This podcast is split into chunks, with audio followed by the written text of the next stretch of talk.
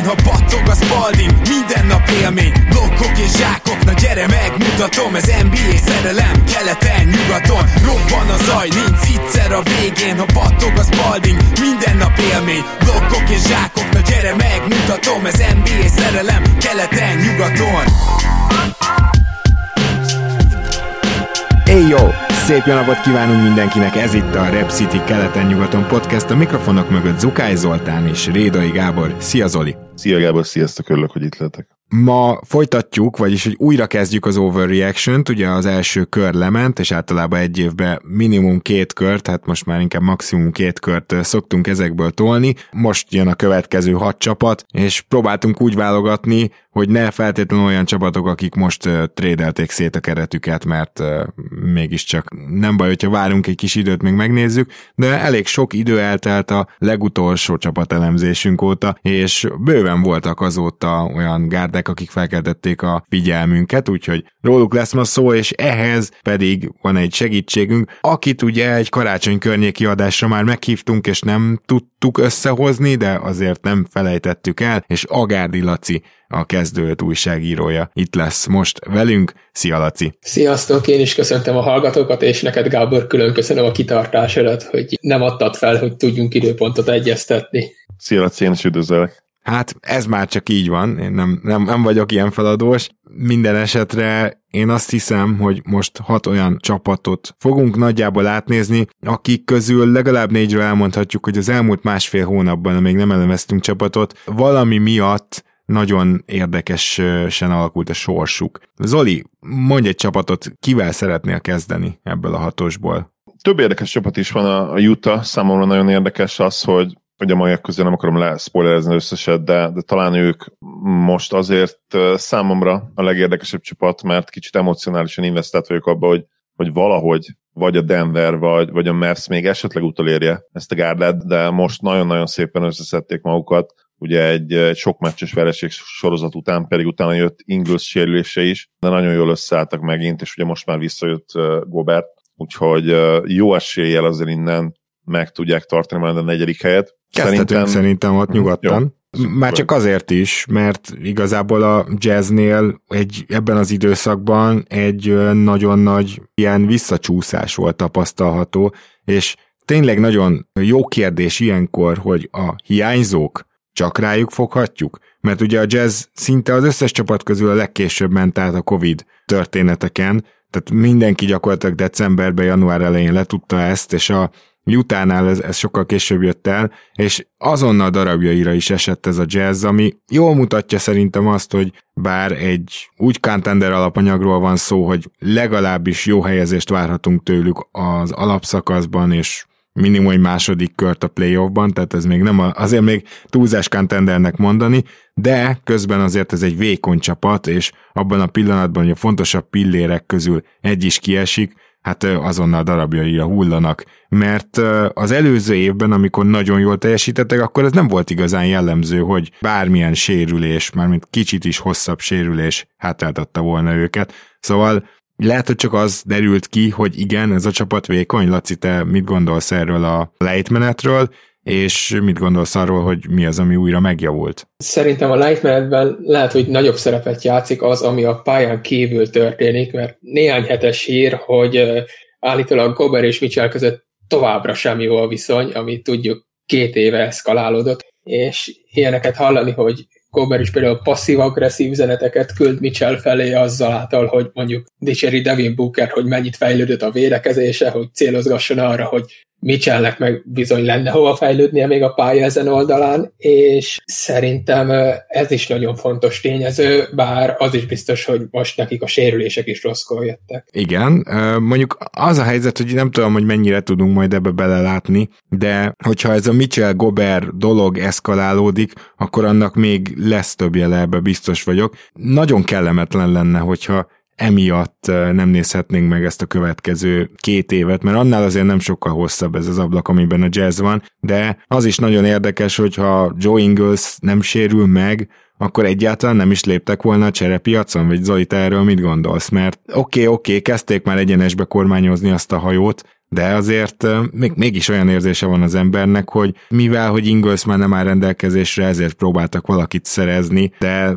ezt az egész periméter védekezés fiatalítása dolgot, ezt, ezt egyébként nagyon nem vették komolyan. Ez így van, de veterán csapattól, amelyik mellett azért érvelhetünk, mint ugye legalábbis ugye Dark Horse Contender, azt hiszem, hogy ezt senki nem vitatja, hogy, hogy ezt a státuszt legit módon elérték az elmúlt két évben, de, de többség talán még ennél is ugye magasabb szintre helyezni őket, és azzal, hogy Whiteside meglepően jól tud teljesíteni, magas posztokon én azt gondolom, hogy nem is nagyon kellett ugye nézelődni, most más kérdés, hogy ő mennyit fog tudni játszani a play viszont a periméter az egyértelműen egy, egy problematikus kérdéskör volt, nem csak feltétlenül az elő, előregedés miatt, de úgy igazából ugye a playmakerek hiánya miatt, tehát nem nagyon volt Mitchellen kívül olyan játékos, aki úgy igazán meg tud bontani egy, egy védelmet, vagy legalábbis azt tudja olyan módon megtenni, hogy abból ugye építkezzen is a jazz, és a híresen önzetlen, sok passzos játékokat tudják játszani. Clarkson ebbe annyira nem illik bele, ugye ezt tudjuk, más szempontból nyilván hasznos tud lenni, mint, mint az ilyen microwave típusú játékos, ami, amire valószínűleg minden csapatnak egyébként szüksége van, természetesen, hogyha megkérdeznéd a jazz akkor nyilván azt mondanák, hogy azért örülnének annak, hogyha Clarkson jobb playmaker lenne, de akkor meg valószínűleg nem lehetne ugye ennyiért az ő szolgálatukba állítani. A, a piac nyilván megadja azt az árat, amit, amit mindenki ér, és Clarkson ennyit ér. Hogy egyébként mennyire lettek volna aktívak, szerintem nem igazán, de így, hogy történt ez a sajnálatos sérülés, így gyakorlatilag lépéskényszerben voltak. Nem tudom egyébként, hogy Nikkel mennyire nézik meg ebbe a veterán csapatban már idén. Nem lepne meg, hogyha az ő komoly szerep vállalásával várnának addig, amíg lenyomott egy közös tréningkempet. A jazznek azért nagyon komoly játékai vannak, nem egyszerű abba beszállni, és ugye Nikel nagyon-nagyon fiatal még, nem tudom azt, hogy, hogy mennyire lehet reális a számára Ballhandlerként nem, tehát ugye nem. komoly játékok azért nem olyan nehezek ezek, tehát uh, five-out pick and roll leginkább, tehát semmi ördöngösség szerintem nincs benne ilyen szempontból, ha állsz és várod a triplát és spacing helyezkedésre kell figyelned, ugye egy érdekesség a jazzzel kapcsolatban, hogy gyakorlatilag nem katolnak, tehát a sok passzos játék alatt még véletlenül se értse senki a Warriors féle játékot, mert szó nincs róla, ők ugye pick and roll és abból passzolnak ki, tehát nem is mondanám ezt sok passzos játéknak, bocs Zoli, hanem uh, esetleg inkább önzetlennek, Walkernek, mert hogy Nickel Alexander Walkernek egyébként az, hogy le kelljen ütni a labdát, az meg mintha egy kicsit amúgy is sok lett volna a New Orleansban, úgyhogy ha más nem, akkor talán ilyen off-the-ball shooterként beilleszthető ebbe a rendszerbe, de valóban én se bízok benne túlzottan. Még egy nagyon érdekesség, Laci, valószínűleg te is készültél párral, de tudjuk, hogy a jazz még mindig első támadásban, és tippeljetek, hogy melyik az a két dobás eloszlás adat, amiben garantáltan jó lesz a jazz. Gondolkodom csak. Az egyik, hogyha esetleg így nem vágnátok rá, az nem más, mint hogy ugye a legtöbb triplát ők dobják rá, és egész jó hatékonysága, hogy ennek köszönhetően a legtöbb bedobott triplájuk is nekik van, de a másik, hogy a második legtöbb, vagy leggyakrabban érnek oda a büntető vonalra. Tehát, hogyha megnézed, azért hiába, hogy inkább védekezősé vesz, főleg az előzőekhez képest, a kiemelkedően legjobb támadó csapat az még mindig azzal éri el ezt a hatékonyságot, hogy legtöbb tripla és rengeteg büntető. Tripla, büntető, tripla, büntető Mórival. Azért ebben nincsen nagy változás, csak nyilván abban van, hogy ezt hogy tudják elérni a csapatok, vagy nem elérni, és a jazz ezzel a rendszerrel azért kiválóan el tudja érni. És hát emellé pedig ami nagyon érdekes, majd most Lacinak átadnám a szót, csak így jelezném, hogy ha azt gondolnánk, hogy Rudy Gobert egyedül úgymond kevés, akkor azért érdemes elmondani, hogy Rudy Goberrel a pályán még mindig nagyon jó védekezésben, és egyébként a második legjobban lepattanózó csapat ez jelen pillanatban az NBA-ben. Szóval érdekes, hogy azért akár Goberrel, de ez akár Whiteside-ékkal is megvan, még mindig egy nagyon durva jelenlét a palánk alatt, és nem csak védő oldalon, akár támadó oldalon is. Laci? Igen, és itt én igazából Whiteside-ot kicsit lehúznám, mert az az érdekesség, hogy most az elmúlt meccseken úgy tudták megfordítani a sorsukat, hogy nem őt kezdették, hanem azt az Urok Azubaikét, nem tudom, hogy kell kiejteni pontosan a nevét, elnézést kérek, róla még pár hónapja azt híreztelték, hogy a vezetőségen belül komoly viták voltak arról, hogy minek draftolták őt, meg egyes pletják arról szóltak, hogy Dennis Lindsaynek is részben amiatt kellett távoznia, mert őt draftolták, és ehhez képest most egész ígéretes dolgokat mutatott kezdőcenterként.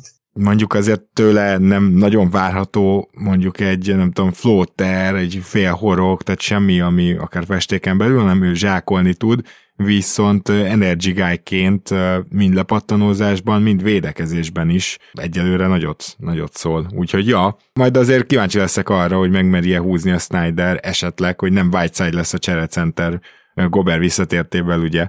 Tehát, hogy azért az, az vicces lenne. Zoli, neked mi van még így a jazzről, amit mindenképpen akarnám mondani? Nekem még lesz egy kis etűdöm a védekezésükről, és hogy mi vele a baj. Igen, annyi, ugye, hogy Gobert most már visszatért, és még ezen a meccsen Whiteside játszott, de abban teljesen igazatok van egyébként, hogy ugye a losing streaknél, ahol egyébként Whiteside brutális számokat hozott, ott nem nagyon sikerült nyerni túl sokat. Egyébként azért játszott nagyjából minden meccsen mostanában, nem is keveset, és hát ugye a boxkostatok terén ugyanaz a brutális szint, ami mindig is volt, csak hát ugye tudjuk, hogy ez mit jelent kb. ugye ilyen ebben nagyon hasonlít André Drummondra. Még talán, hát sőt nem talán, biztosan lejjebb is van sokkal szerintem, mert Drummond talán inkább, hát hozzá képest legalábbis egy impact bíró játékos.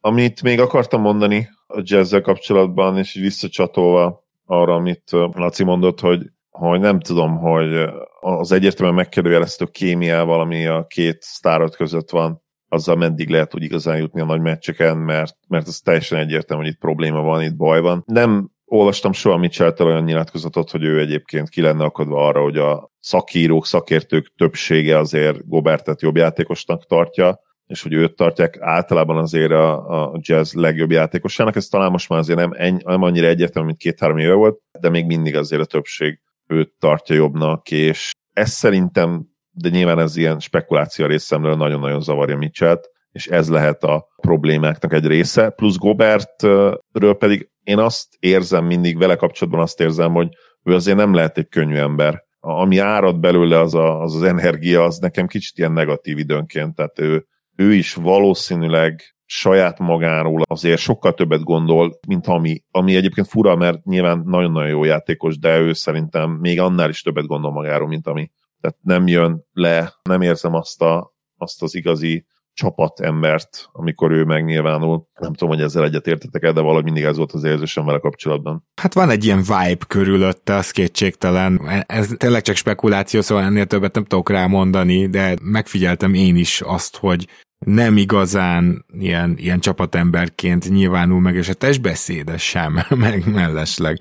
Valahol annyiban érthető, hogy elől és hátul is köré van építve a teljes rendszer. Tehát, De hogy mit csinál, ugyanez igaz hozzáteszem számomra. Mármint az ő testbeszédére? Igen, abszolút. Mert hogy elől és hátul nincs köré építve a rendszer, ez a különbség, ugye, nincs esetében, tehát hogy gyakorlatilag már az egyzői oldalról is szerintem többé-kevésbé Gober van nyomva. Valószínűleg ki fognak jönni erről még sztorik, mert jazznél eléggé napvilágot szokott látni, hogy mi történik, úgyhogy szerintem ezt várhatjuk. Még nagyon gyorsan ugye 11 védekezésben, ami egyáltalán nem vészes, csak magukhoz képest az, hogy miért az egyik legfontosabb, hogy a legkevesebbet faltolnak a ligában, és ez alapvetően jó lenne, de hogyha hozzáveszem azt is, hogy nagyon kevés turnovert kényszerítenek ki, akkor itt gyakorlatilag látjuk, hogy az van, hogy eléggé akadálymentesen mennek át általában a jazz periméteren, mint ahogy ezt korábban is mondtuk, és persze Gobernek olyan respektje van, hogy őt nem fogja kipontozni a gyűrű támadó játékosok, tehát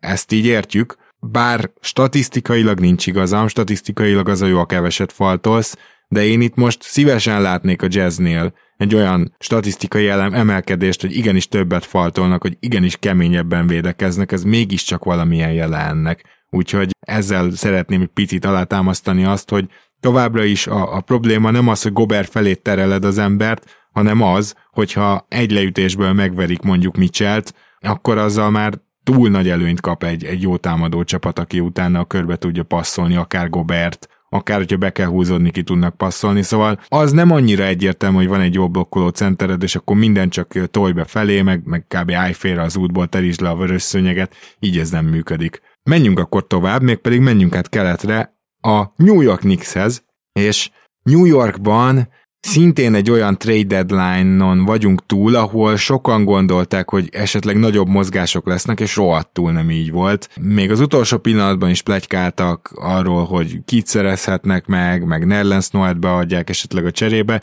Na, lényeg a lényeg, hogy tulajdonképpen annyi történt a Knicksnél, hogy a Kemba Walker story annyiban megoldódott, hogy Kemba visszakerült a rotációba, tehát az csak egy rövid epizódnak bizonyult, amíg ő nem volt benne, illetve ugye érkezett az a Cam is, akit az elején Tibodó nem is játszatott, és szörnyű sorozatban van a Knicks, nem csak a mostani öt vereség, az elmúlt 14 meccsen gyakorlatilag kiátszották magukat még a play is.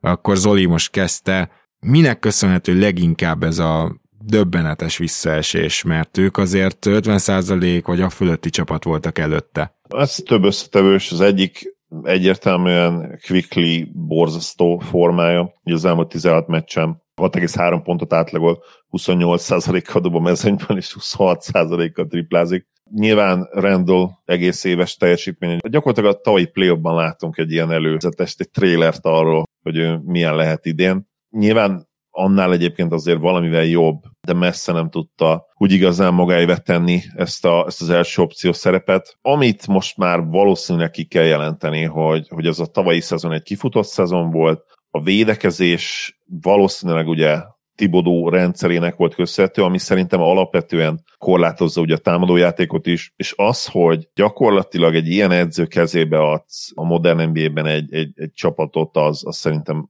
alapban kudarcra van ítélve akkor is, hogyha egyébként ő összehozta volna az új, újkori Chicago bulls mondjuk a 2011-es Chicago bulls az is igazából egy dugába dőlt történet, de akkor mondjuk azzal bejutsz két-három évbe zsinórba, play de egyszerűen ez a keret teljes mértékben alkalmatlan arra is, és ami még fontos, és most már ezt is ki lehet jelenteni, hogy ez a hibrid megoldás, amivel próbálkoztak, hogy jaj, a mi rendszerünk majd elbírja ezeket a virtuóz támadókat, akik amúgy nem tudnak védekezni, hát az is természetesen kudarcba fulladt. Innentől egyértelműen tank üzemmódba kellene kapcsolni, nem lett kérdés, és, és a, a mai OKC elleni vereség szerintem egy ilyen csodálatos jelzése ennek, hogy el kéne engedni ezt a szezon, de nagyon-nagyon-nagyon-nagyon sürgősen Hát már pedig nem lesz ez könnyű egyébként, mert nem. Derrick Rose is valószínűleg visszatér, ugye quickly is ezért emeltet ki, mert most önmagában nem Quickly formája az, ami bármi befolyásol, de hogy Derrick Rose kiesett, ugye jó lett volna, hogyha pad, ami addig, tehát az a Derrick Rose-os pad, az a liga egyik legjobbja volt, ezt gyorsan tegyük hozzá,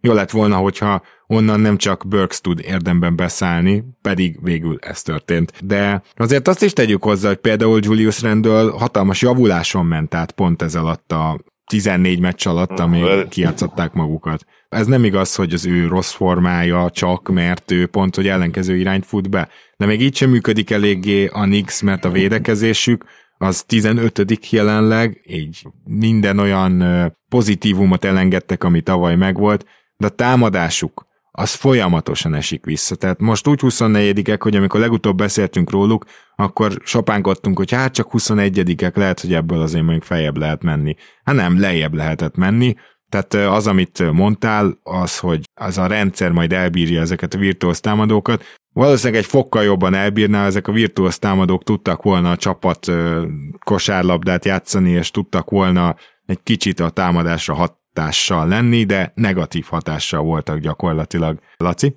Abszolút egyetértek, szerintem is hatalmas öngort lőttek azzal, hogy a Walker Fournier kettőst megpróbálták beleilleszteni a tavaly jól működő védekezésükbe. Fournier is érdekes, hogy közel 60 meccset lejátszottak már, és a három legpont erősebb meccsét a három Celtics elleni meccsén játszotta, mert ott motivált volt, hogy játszon az előző csapata ellen, és azon kívül is csak egyszer érte el a 30 pontot. Persze nem ez lenne a feladata, de borzasztóan kiegyensúlyozatlanul teljesít. A másik pedig, hogy Tibodó érthetetlen dolgokat csinál egyre gyakrabban, hát sokáig Redist is jegelte, de most is, hogy elkezdett játszani, nem nagyon használja semmire, csak ott van a pályán. És a másik pedig, hogy RJ Barrett most nagyobb szerepet kapott egy ideje, de szerencsétlen meg úgy sérült meg, hogy egy rég eldőlt meccsen a utolsó percben is fölhagyta a pályán, ami számomra szintén érhetetlen. Mondjuk, ha Tibodorról van szó, akkor rögtön nem annyira értetetlen. Persze, azért is emeltem ki, de...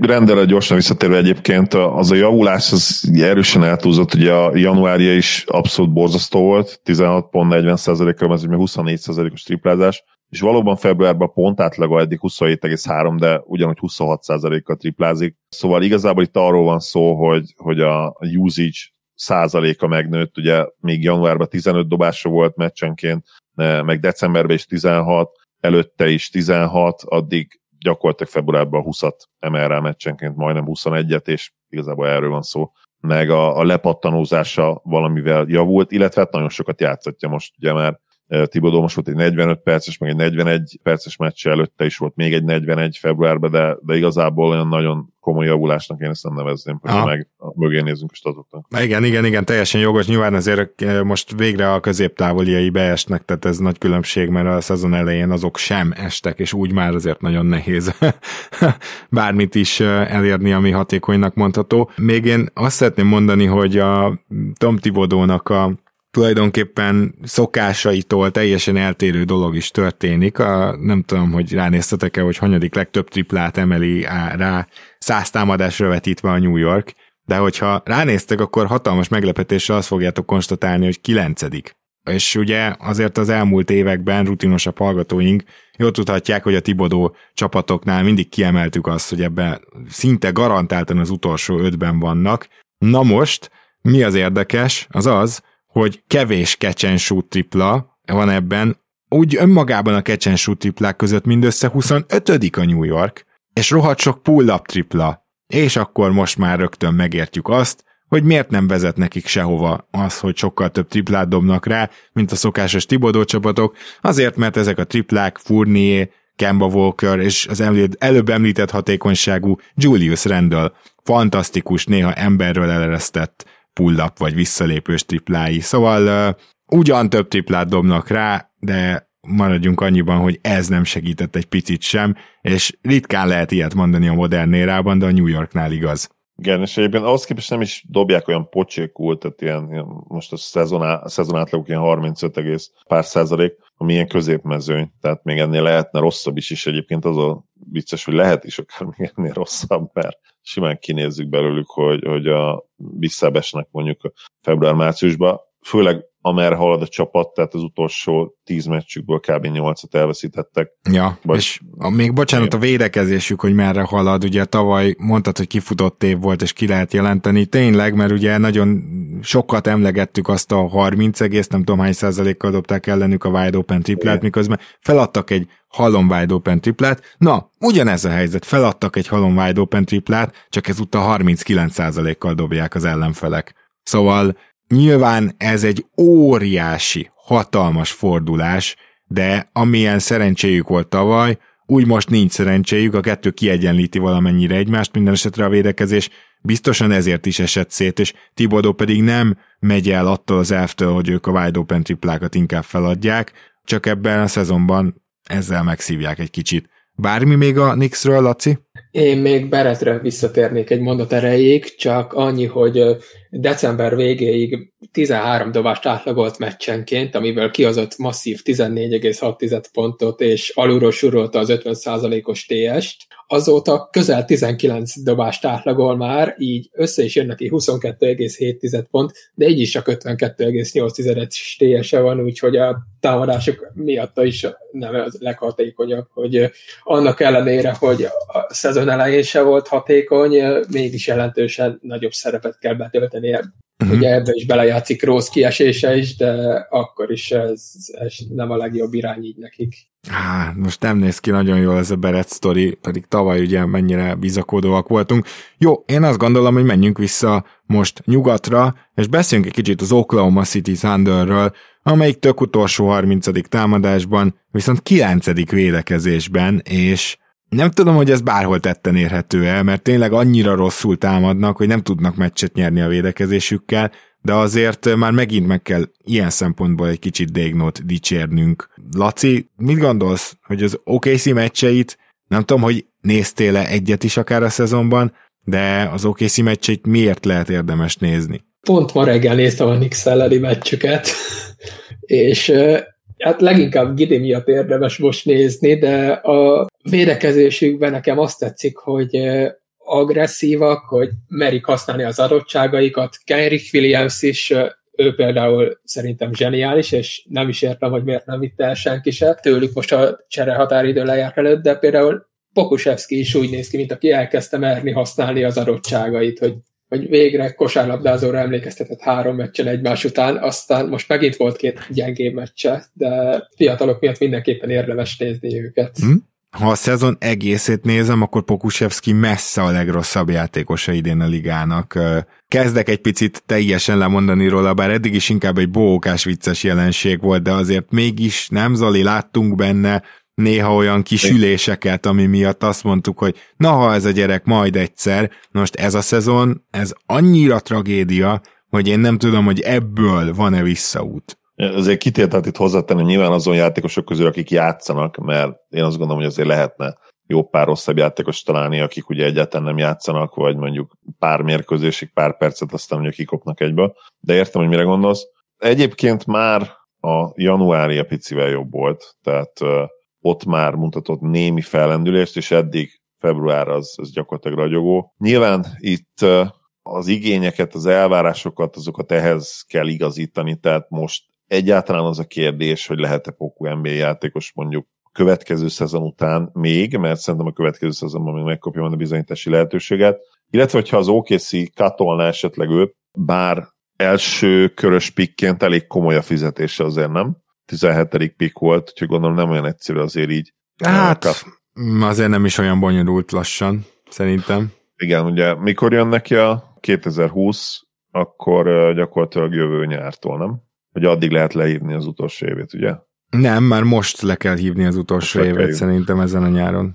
Nyilván érdekes lesz, hogy, hogy lehívják-e vagy sem. Igen. Egyébként ugye, hogy visszacsatolva a kérdésedre, hogy kit érdemes, vagy miért érdemes nézni az okc e, számomra is egyetem, ugye Josh Giddy, és a másik azért Lukens Dort, aki számomra nagyon-nagyon kellemes meglepetés. Én nem gondoltam, hogy benne van az ő támadó játékában ez, hogy ő 17 pontot átlagol, Nyilván nem annyira jó hatékonysággal, mert egyébként gyűrű közeli befejezései azok hát hagynak némi kívánnivalót maguk után, de egyébként egész jól le tudja faltoltatni magát, és ami tényleg abszolút hihetetlen vele kapcsolatban, hogy, hogy ez a srác, ezt a srácot két éve olyan szinten üresen hagyták, mint Ben simmons És ahhoz képest most már nem, hogy egyáltalán nem lehet ezt megtenni, hanem annyi triplát vállal el, hogy hihetetlen, és ez persze nem dobja mindig jól, de, de most azért stabil a 30% felett. Most volt egy 36, illetve egy 37%-os hónapja, 7, illetve eddig februárban 9 kísérlet mellett, ami egészen brutális.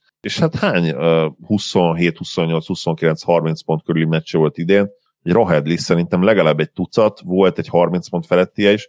Rövidre fogva én nem gondoltam, hogy benne ekkora potenciál van így 22 évesen támadásban. És, és ő talán az egyik legérdéke, legértékesebb játékosa nyilván Shai mellett az okc de ráadásul ő inkább valaki, aki köré egyébként én olyan szinten építenék, hogy mint harmadik, negyedik számú opció, én, én lehet, hogy megfizetném majd Lukens Dortot, mert ha le tudok draftolni egy igazi start, még életkorban is tök jól beleillik egyébként a, a rendszerbe, és, és lehet, hogy inkább sájt próbálnám meg egyébként elcserélni. Még akkor is, hogyha tudjuk, hogy Dort ezzel a szerződéssel hihetetlen sokat érhet, érhetne a piacon, hogyha bármikor ugye az jutna az eszébe az okc hogy őt be akarják egy cserébe áldozni. Igen, és akkor ugye ott van Josh Giddy, de ott van Trey Mann is, akit ugye én már a korábbi okc is adásban is nagyon dicsértem, és azóta picit, szóval hogy is fogalmazok, még nem elég konzisztens, de amikor jó meccse van akkor tudod, hogy a pályán van. Továbbra is a mozgása, ugye múltkor is beszéltem róla, hogy Lukára emlékeztet, ez teljes mértékben megvan Trémanban. Nyilván ő ettől még nem lesz Luka Doncsics, de ezek a ritmusváltások elképesztően jól érzi, és most már kezd körvonalózódni egy ilyen playmaking trió ezzel, mert Josh Grady is egyértelműen egy playmaker is, és hát Shai Alexanderről mindent elmond, hogy most, amikor ugye nincs, nem áll rendelkezésre, sorra kapnak ki, de egyébként vele a pályán még most is három ponttal pluszban van az OKC ahhoz képest, mint amikor ő nincs pályán. Ez nyilván nem hangzik olyan soknak, csak a megnézet, hogy ez egy tankoló csapat, amelyik ha nem is az utolsó helyért megy, de az utolsó helyek egyikéért, akkor rögtön más megvilágításba kerül, és említsük meg azt az Áron wiggins is, akit ugye mondtuk, hogy ahhoz képest, hogy második kör vége meglehetősen tehetségesnek tűnik, már a nyári liga után is volt róla egy percig szó, aztán a legutóbbi OKC is megemlékezésünknél is talán valamelyik rukivacsba is előkerült a neve, és most kapott is egy szerződést. Úgyhogy gyűjtögeti szépen ezeket a fiatalokat az OKC, nyilván semmi másról nem szól az idény, de most már végre gyűjtögetik a vereségeket is, hogy nehogy véletlenül mit tudom én, nyolcadik helyen draftoljanak egy ilyen szezonban, ami nem lenne jó, és főleg ezen a drafton, amin úgy tűnik, hogy négy-öt, esetleg hat olyan játékos van, akiért tényleg érdemes Zoli szavaival élve lemenni kutyába. Laci, még bármi az OKC-ről? Még Sájról egy fél mondatot, csak annyit, hogy nál azért, mikor visszatér utána érdemes lesz figyelni, hogy mi lesz a dobásával, mert elég erőteljesen visszaesett az előző szezonhoz képest. A 28% alatt triplázik, a tavalyi majdnem 42% után, úgyhogy Persze, most még nagyobb rajta a teher, de azért nem ártana, hogyha egy stabil 33-34% os triplája lenne, hogyha első opcióként számítanak rá. Ezzel nem tudok vitatkozni, és mondjuk lehet, hogyha nem kb. egy az ötben támadsz, mert néha ilyen érzése van az embernek bizonyos OKC line akkor ezen segíteni fog. Egy fun fact, ugye a legtöbb ilyen post-upot, azt, azt hiszem a Philadelphia tolja, de az is csak a possessionjeik 10%-a, tehát mondjuk azt, hogy a, a post-up kihalóban van az NBA-ből, de hogy mennyire kihalóban van Oklahoma City-ben, szerintetek hány százalék a post-up az Oklahoma City támadásainak? Zoli? 8,5 százalék. Laci? 3 százalék? 0,9. Gyakorlatilag ez a csapat teljesen síkutolsók ebbe a statisztikába, de hogy ez a csapat nem posztapol, és pont. Tehát meg megvan az első olyan csapatunk szerintem, aki ezt az elemet egyáltalán nem használja. Egyébként handoffot se használnak, és tök utolsók pattanózásban, úgyhogy van itt bőven probléma. Nyilván rengeteg spot-up dobást vállalnak el. Ha, ha problémaként tekintünk ezekre, bocsánat. E, igen, igen, igen, igen. Rengeteg spot-up dobást vállalnak el, második legtöbbet, és ebből a 30 a hatékonyságuk. Tehát amit mondtam, hogy ez a csapat ugye arra épül, hogy támadják a gyűrűt, aztán kipasszolnak, hogy ez megtörténik, mégpedig torony magasan a legtöbb drive-juk van, tehát ö, egészen elképesztően a legtöbb, valami 66 százaléka a betörése, vagy 66 százalékban valamilyen betörés következik náluk. Mondom, kiemelkednek a ligából ebben, és ki is passzolnak belőle, csak senki nem dobja be és nagyjából ez történik Oklahoma City-ben. Akkor viszont menjünk vissza keletre, és beszéljünk arról a Boston Celticsről, amelyik a legforróbb csapat gyakorlatilag a ligában, és a Boston Celticsnek a védekezése már, amikor legutóbb, kb. egy-másfél hónapja beszéltünk róla, akkor is nagyon jó volt, de azóta meg egészen elit szintet ütött meg, és nem kell sokáig keresni, hogy miért nyerték meg azt hiszem 12 meccsüket az elmúlt 14-ből. Laci? Egészen elképesztő, hogy milyen változáson mentek keresztül védekezésben. Január 8-a óta nemhogy vezetik a ligát 99,4-es defensive ratinggel, hanem lesöprik az egész mezőnyt, mert a második Mavericks, akik szintén dicsérhetők, hogy feljavult a védekezésük a szezon elejéhez képest, 106,3-mal állnak. Uh. És ebben az időszakban 15-4-et ment a Celtics, és ettől csak a Suns volt jobb január 8-a óta. Elképesztő. Ugye 20 még mindig csak támadásban, de már második védekezésben ez a Boston, és hát jó lassan játszanak, illetve nem is mennek a támadó pattanókért, viszont a védőpattanókért igen. Mondjuk úgy, hogy egy csomó olyan módosítást megcsinált szerintem Udoka, amitől ez még stratégiailag is egy védekezőbb csapat lett, csak a, azért azt tegyük hozzá, hogy az elején ezzel az volt a gond, hogy ők nagyon-nagyon rosszak voltak clutch meccseken, és még most is csak 11-17-re állnak olyan meccseken, aminek az utolsó 5 perce szoros. Szóval, ha ezt megnézed, akkor tulajdonképpen ennek a Bostonnak, nem tudom, egyetértesz a Zoli, még feljebb is kéne lennie. Annak ellenére mondom ezt, hogy most vagyunk egy elképesztően jó időszak után. Abszolút, a, a támadójátékokban szerintem még bőven van potenciál. Ami a mostani sikereket illeti, ha már a szezonra is lebonthatom, nyilván ugye tudjuk, hogy pocsék módon kezdték a szezon, aminek az okairól lehet beszélni, de szerintem sokkal érdekesebb az, hogy, hogy mi segítheti őket ahhoz akár, hogy, hogy másodikak, harmadikak legyenek majd keleten. Két és fél meccsre van egyébként a harmadik hely. Ugye most egy közvetlen riválissal, a Sixers-szel fognak játszani. Harden még nem játszik, de én nagyon-nagyon várom ezt a meccset. És ez nagyon érdekes lakmus teszt lesz abból a szempontból, hogy hogyan védik le a, hát a jó esélye MVP címre törő Embiidet és a legjobb játékost, vagy egyik legjobb játékos ugye most a ligában. Robert Williamsnek hát, hogy is mondjam, elég komoly szerepe lehet, vagy lesz ebben, aki egyébként vezeti ha jól tudom, a, a ligát offenzív ratingben és, és defensív ratingben pedig második Rudy Gobert mögött. Természetesen kimaxolva ugye ezt a loptret szerepet támadásban nyilvánvalóan szinte soha semmilyen más dolgot nem csinál ő támadásban, ezért az egekben van ugye a, a mezőny százaléka hasonlóan Gobert. Ez egyébként, és védekezésben egyre intelligensebb, én azt látom rajta, nem ugrik el most már feltétlenül minden hülyességre, hanem ténylegesen egy egyre érettebb és jó védőjátékossá válik.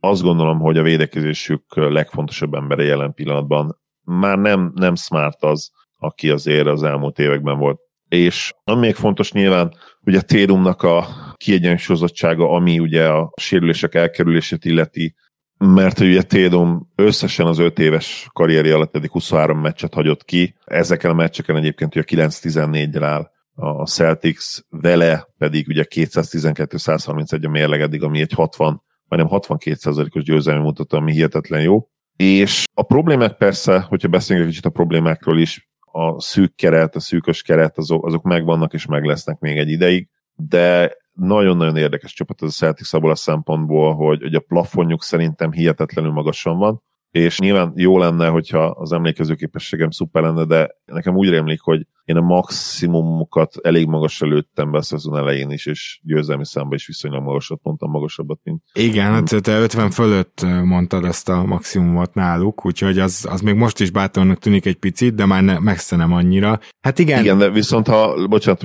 záró gondolatként, ha nyilván levesszük a szezon elejét, amit persze nem fogunk megtenni, mert miért tennénk meg, ugye nem így működik, hogy a legrosszabb időszakot azt szépen nem számoljuk, de, de azóta az elmúlt két és fél hónapban azt gondolom, hogy a Celtics ott van a liga legjobb csapatai között, és megint arra a konklúzióra jutok, mint a minap, hogy nagyon-nagyon várjuk a keleti playoffot. Igen, illetve még azt hozzátenném, hogy továbbra is ötödikek ájzó gyakoriságban, és még mindig tragikus szar hatékonysággal 0,88 point per possession. Itt azt kell tudni, hogy ez egy fölött jó ez az adat. Tehát bármilyen típusú játéknál a 0,88-as szörnyű, de ezt kéne egyébként leépíteniük, mert különben a támadó hatékonyságuk nem annyira rossz, hogyha megnézed azt, hogy amúgy lassan játszanak, nem futnak sokat, tehát a félpályás támadásuk az egyébként nem olyan vészes, és még ha az ájzókat is jobban ki tudnák írtani, akkor még kevésbé lenne vészes, úgyhogy van még tényleg tartalék ebben a csapatban, még akkor, se, akkor is, hogyha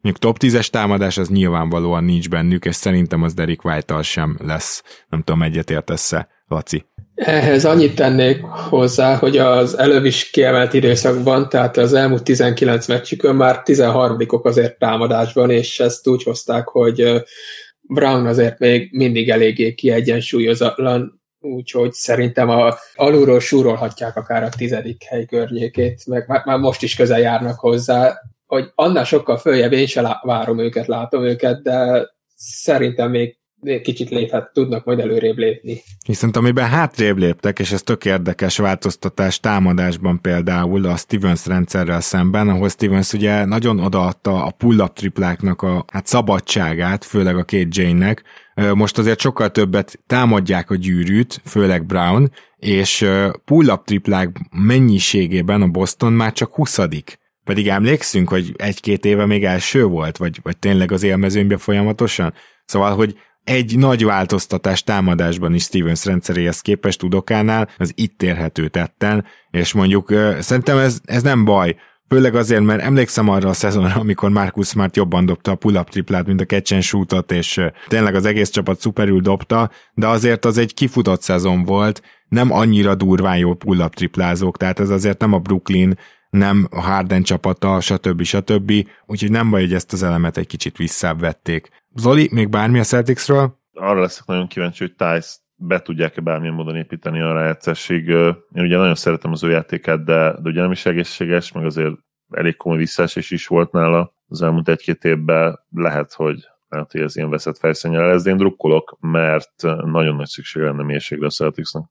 Akkor nézzük meg, mi a helyzet Los Angelesben. A Lakers 23. támadásban és 17. védekezésben. Mondanám, hogy ennél közepesebb nem lehetne ez a csapat, de megint azt kell, hogy mondjam, hogyha csak ezt megnézzük, ezt a 23. és 17. helyet, akkor csoda, hogy kicsit 50% alatt megússzák eddig ezt a szezont. Ráadásul második vagy harmadik legnehezebb sorsolásuk van hátra. A Lakers annyira rosszul néz ki, ha csak ezeket a várható esélyeket nézzük, hogy hogy gyakorlatilag szinte esélytelenek a legjobb nyolcba jutásra. De ugye ott a play-in. És azt meg nagyon nehéz elképzelni, hogy itt két csapat is, tehát hogy annyira széthullanak, hogy itt két csapat is megelőzze őket. Talán ezzel a nyitással, vagy nyitánnyal adnám oda akkor most Laci neked a szót, de jól tudom, hogy te úgy alapvetően Lakers drukker vagy. Igen, bár meg kell jegyeznem, hogy idén kifejezetten nehéznek találom a csapat meccseit nézni és komoly kihívás van benne. Néha már visszasírom a Ryan Kelly és Robert Szakra kettősét is. Húha. Figyelj csak, Laci, te szemtesztre, mert statisztikákat hoztam, és teljesen egyértelműen megmutatkozik, hogy Westbrookizálódott ez a csapat, negyedik leggyorsabban játszanak, meg rengeteg transition, igaz, hogy nem túl jó hatékonysággal, vagy ilyen közepes hatékonysággal, tehát egy csomó ilyen Westbrook féle tulajdonságot felvette ez a csapat, de egy tavalyhoz képest szemtesztre is azt gondolod, hogy sokat tehát látszik az, hogy Westbrook a pályán van? Látszik, hogy tök máshogy játszotok? Egyértelmű, hogy más, viszont nekem a, főleg az elmúlt időszakkal az a problémám, hogy tényleg nem tudom eldönteni, hogy Westbrook ezt tényleg akarja, csak nem megy már neki, vagy pedig már nem is akarja annyira ezt az egészet, hogy működjön. Hát egyre többször érzem azt, hogy azt hiszi, hogy az lesz a megoldás, hogy akkor nem csinál semmi rosszat, hogyha nem csinál semmit. Aha. És tavaly nem éreztem azt, hogy lett volna olyan játékos a pályán, aki így a pályán van, és igyekszik vagy nem csinálni semmit, vagy mindig túlerőlteti. Tehát két, teljesen a végletekben van, míg tavaly azért megvolt, hogy James köré van a csapat, meg van Davis, és sokkal jobban le voltak tisztázva a szerepek. De még a tavalyi Washingtoni Westbrooknál sem éreztem ezt a, ezt a szélsőséget. Ezért is érdekes létezik, hogy Westbrooknak is megingatható az önbizalma, nem tudom.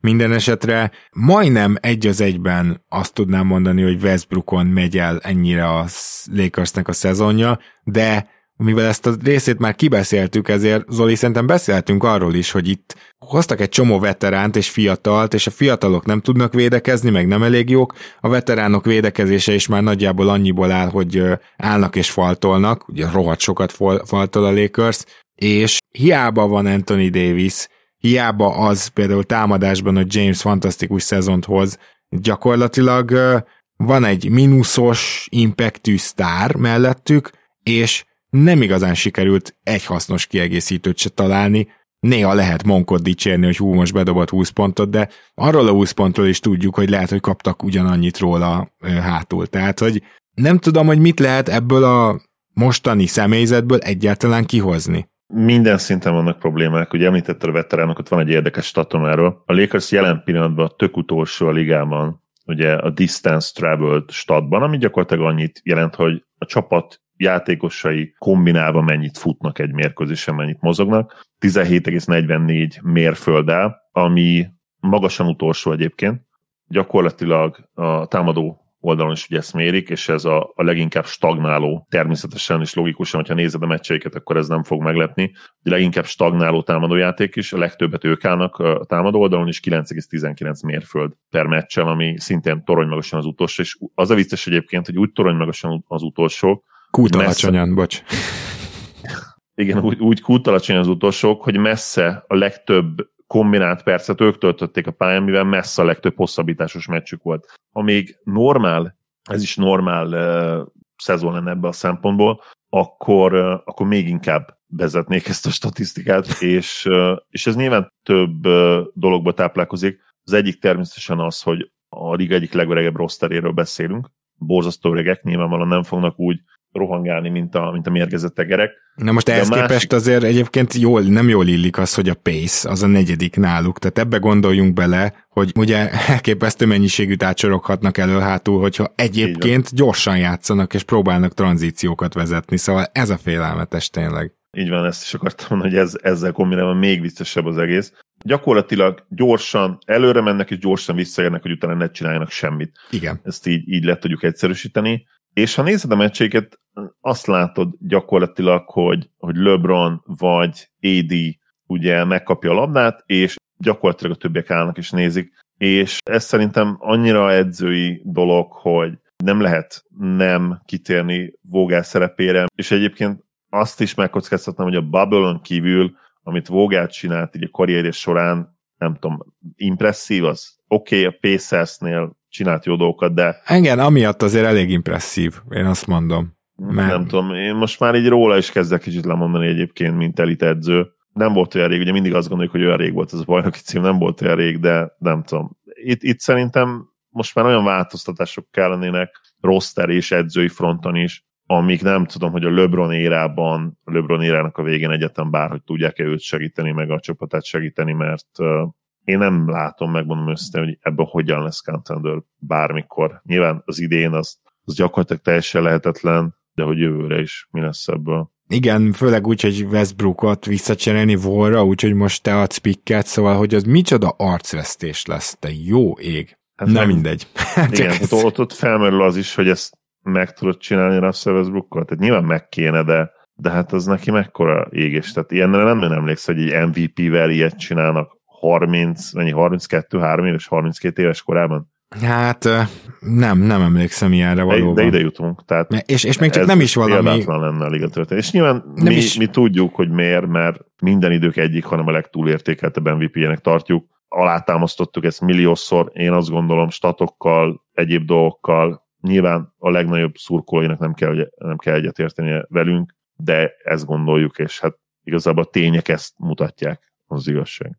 Azt akartam mondani, hogy még csak nem is egy akilles sérülés másfél év kiadás után van, tehát Igen. hogy nála nincs, nincs ilyen tapintható pont, ahol nagyon visszaesett. Laci, a Lakers drukkerek erről a szezonról gondolom már eléggé lemondtak érdemben. Szerintem többségében igen, bár azért még azt érzékelem, hogy van, aki vízik, azért elég erős az a narratíva is, amit hallani, hogy a rájátszás 0-0-ról indul, aminek tényleg csak a amit csak tényleg a reményt táplál, és semmi alapja nincsen, mert a, ezt is úgy Westbrook mondta, az a vicces.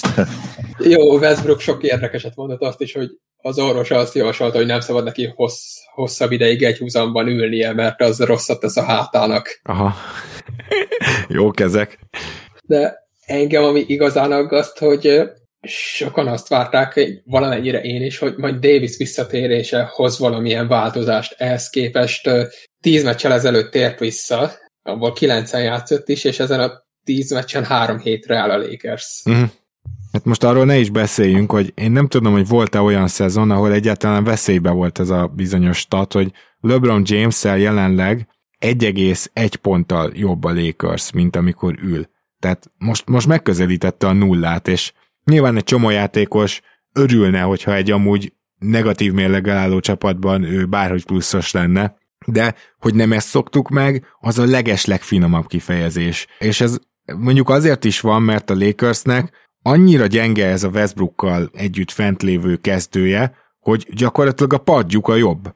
Tehát Austin reeves vannak nagyon pluszban, Melik Monkkal vannak pluszban, Carmelo Antonival vannak pluszban a szezonra vetítve. Na most ez mégiscsak azt árulja el, hogy gyakorlatilag amikor Russell Westbrook fent van, úgyhogy rossz fit, akkor nagyon sokat állt a csapatnak. Egyébként Westbrookkal is csak négy és fél ponttal rosszabbak, szóval nem olyan elképesztően döbbenetesen rossz ez, de hát nyilván nagyon rossz egy sztártól. Úgyhogy erről tulajdonképpen ennyit, hogy a Lakersnek még így is most jelen pillanatban a padja jobb egy kicsit, és ez szerintem elképesztő meglepetés valahol. Bármi, amit még a lakers kapcsolatban, vagy a Lakers szenvedéseivel kapcsolatban hozzá tudtok tenni, Zoli?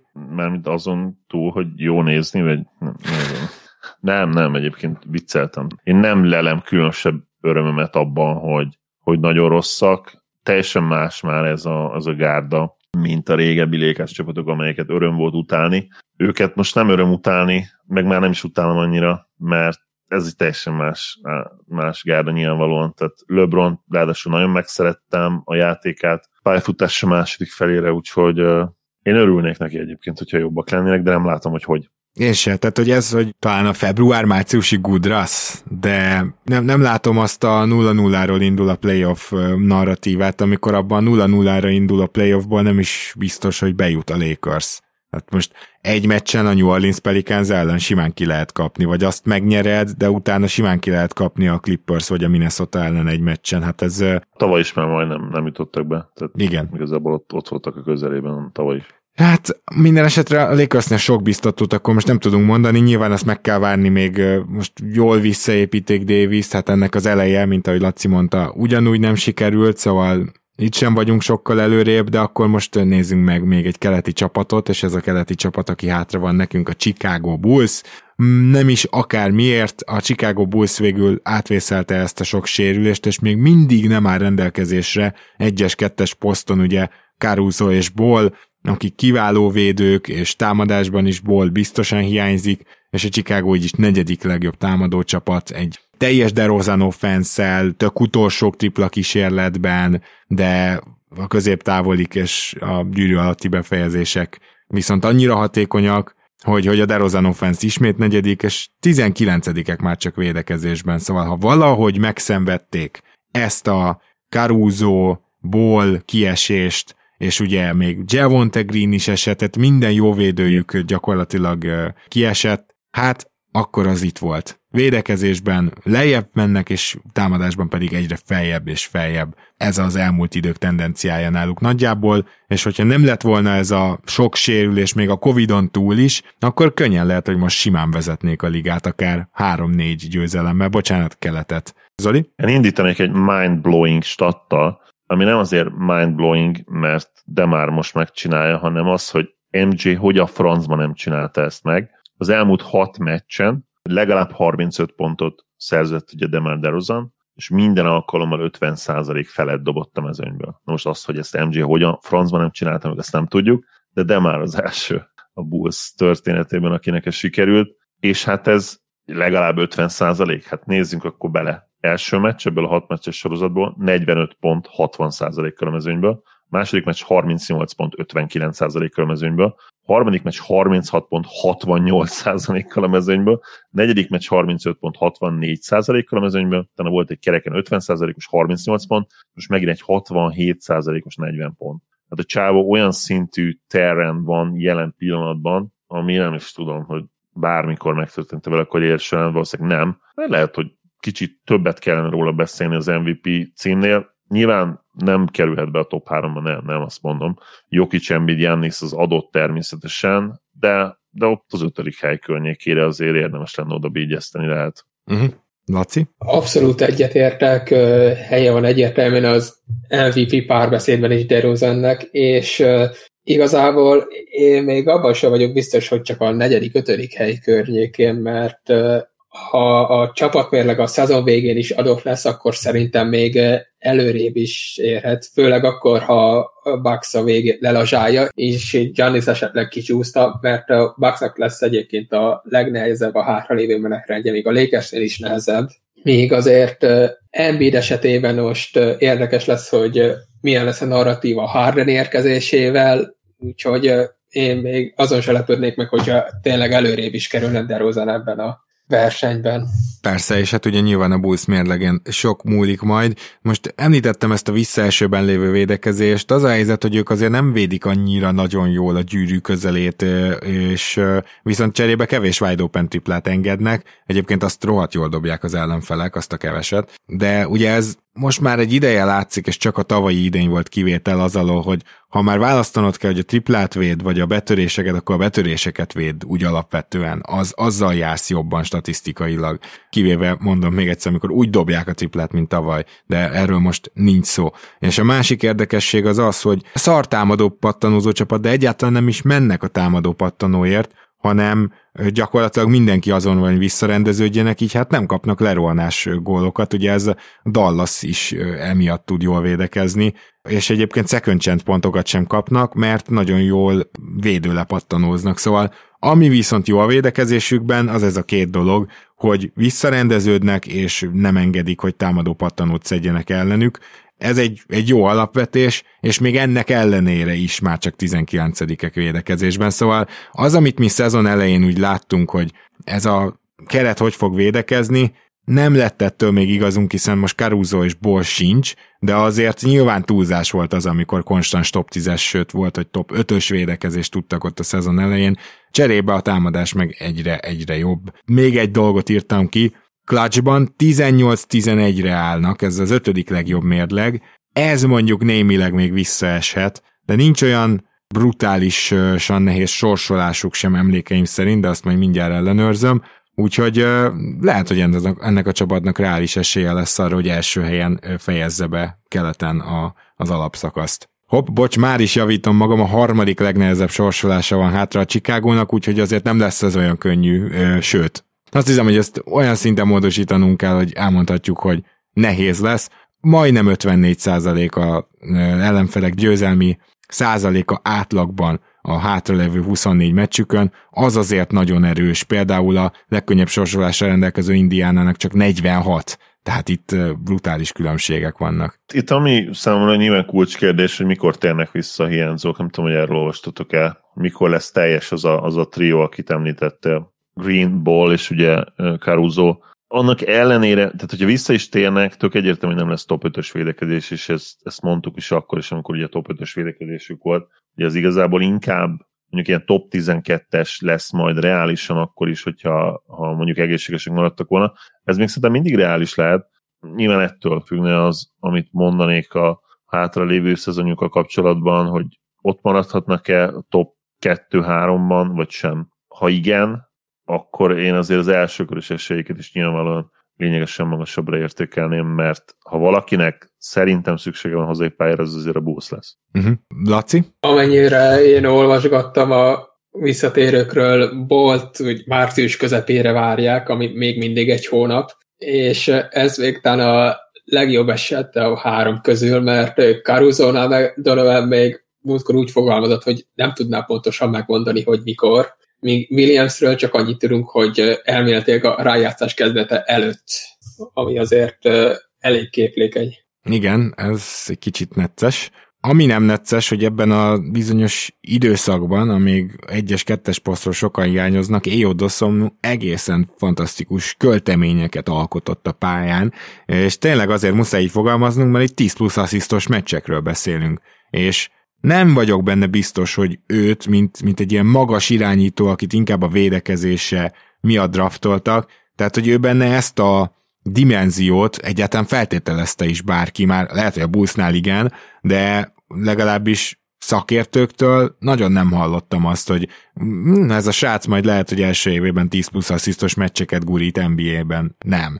Nem. Szó nem volt erről, ahhoz képest ezt nagyon jól kihasználta ezt az időszakot, és őszintén szólva Dossomú felemelkedésével, meg azzal, hogy ő meg ránézésre is tud egytől háromig védekezni, tehát azért nem egy kis darab irányítóról beszélünk, lehetséges, hogy a Bullsnak majd a következő ilyen mozgástere azzal lesz, hogy esetleg Derek White, Derek White-ot, örülnének neki, szóval Kobe White-ot nem akarják szarrá fizetni, hanem esetleg elcserélik. Szóval erre azért érdemes lesz figyelni, és a Docomu igazolás, vagyis draft, pedig uh, talán a legbravúrosabb draft volt idénről, mert ugye őt azért jóval hátrébről szedték ki, és ennek ellenére a bizonyos ilyen rookie rangsorokban már top 5-ben is láttam, de rendszeresen top 10-ben van. White-tal kapcsolatban egyébként én személy szerint azért tartozom egy, nem azt mondom, hogy egy nagy bocsánatkéréssel, de, de meg kell említeni, hogy, hogy a hatékonysága nagyon sokat javult erre a szezonra.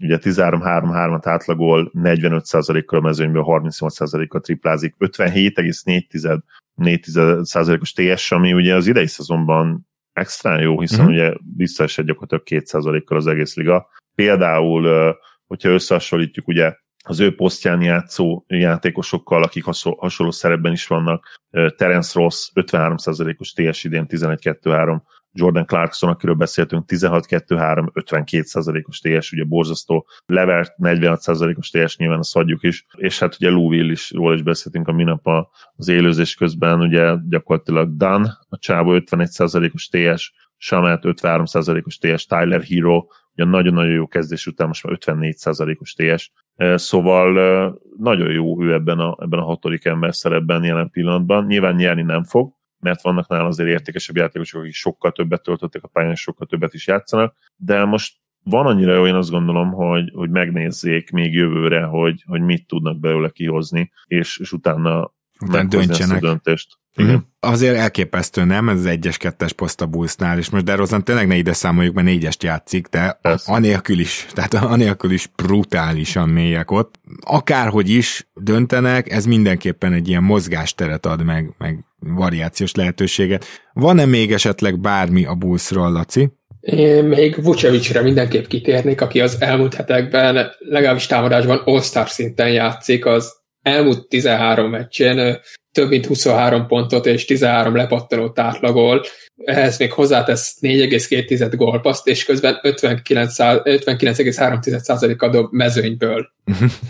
És még személyes megjegyzés, hogy a Dosumúval a 2-2 pedig élmény nézni, amilyen kapcsolatot kiépítettek az elmúlt hetekben. És aztán ez lesz az, amit a playoffban egyáltalán nem fogunk látni. Szóval emiatt meg egy kicsit szomorú vagyok, de nyilván most a csapatnak a, majd, a, majd a bajnoki cím felé való törekvésben nem az lehet a legfontosabb, hogy Dosommu a playoffban is pick and roll-ozhasson Vucevic-sel. Agárdi László, nagyon szépen köszönjük, hogy itt voltál, és hát reméljük, hogy most majd legközelebb nem kell mit tudom, fél egy évet várni arra, hogy Overreactionbe is ismét részt vegyél. Köszönöm a meghívást, és én is remélem, hogy hamarok tudunk ismét beszélni. Sziasztok! Szia, Laci, én is. Köszönöm, hogy elfogadtad a meghívást. Zoli, mi pedig megyünk tovább, hogyha gyűlik elég kérdés, akkor lehet, hogy már most egy mailbaggel megyünk tovább, hogyha nem, akkor majd kitalálunk valamit péntek szombat magasságára. Minden esetre köszönöm, hogy ma is itt voltál. Örülök, hogy itt lehettem. Szia Gábor, sziasztok!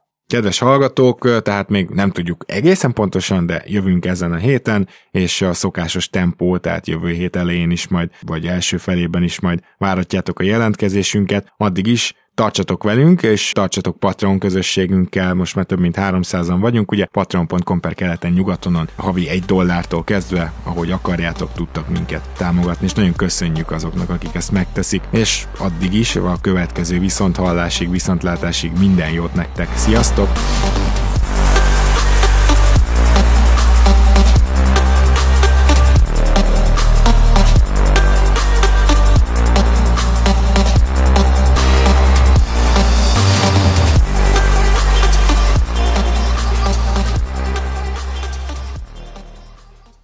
Ha más podcastekre is kíváncsi vagy, hallgassd meg a Béton műsor ajánlóját. El tudod képzelni, hogy a podcastet, amit éppen most hallgattál, fél év múlva már a mesterséges intelligencia generálja? Mi sem. De ha érdekel, eljötte már a gépek lázadása. Hallgass bele az Embertelen podcastbe. Orsós Lajos vagyok, a műsor házigazdája. Egyelőre még élőben. Egyelőre. Fedezzük fel együtt, hogyan ismerkedik, randizik, mesél és vitatkozik Betty és Péter, két teljesen mesterséges intelligencia. Lajos, a podcast címét mond még egyszer, Léci. Oké. Okay. Embertelen podcast. Ez a műsor a Béton közösség tagja.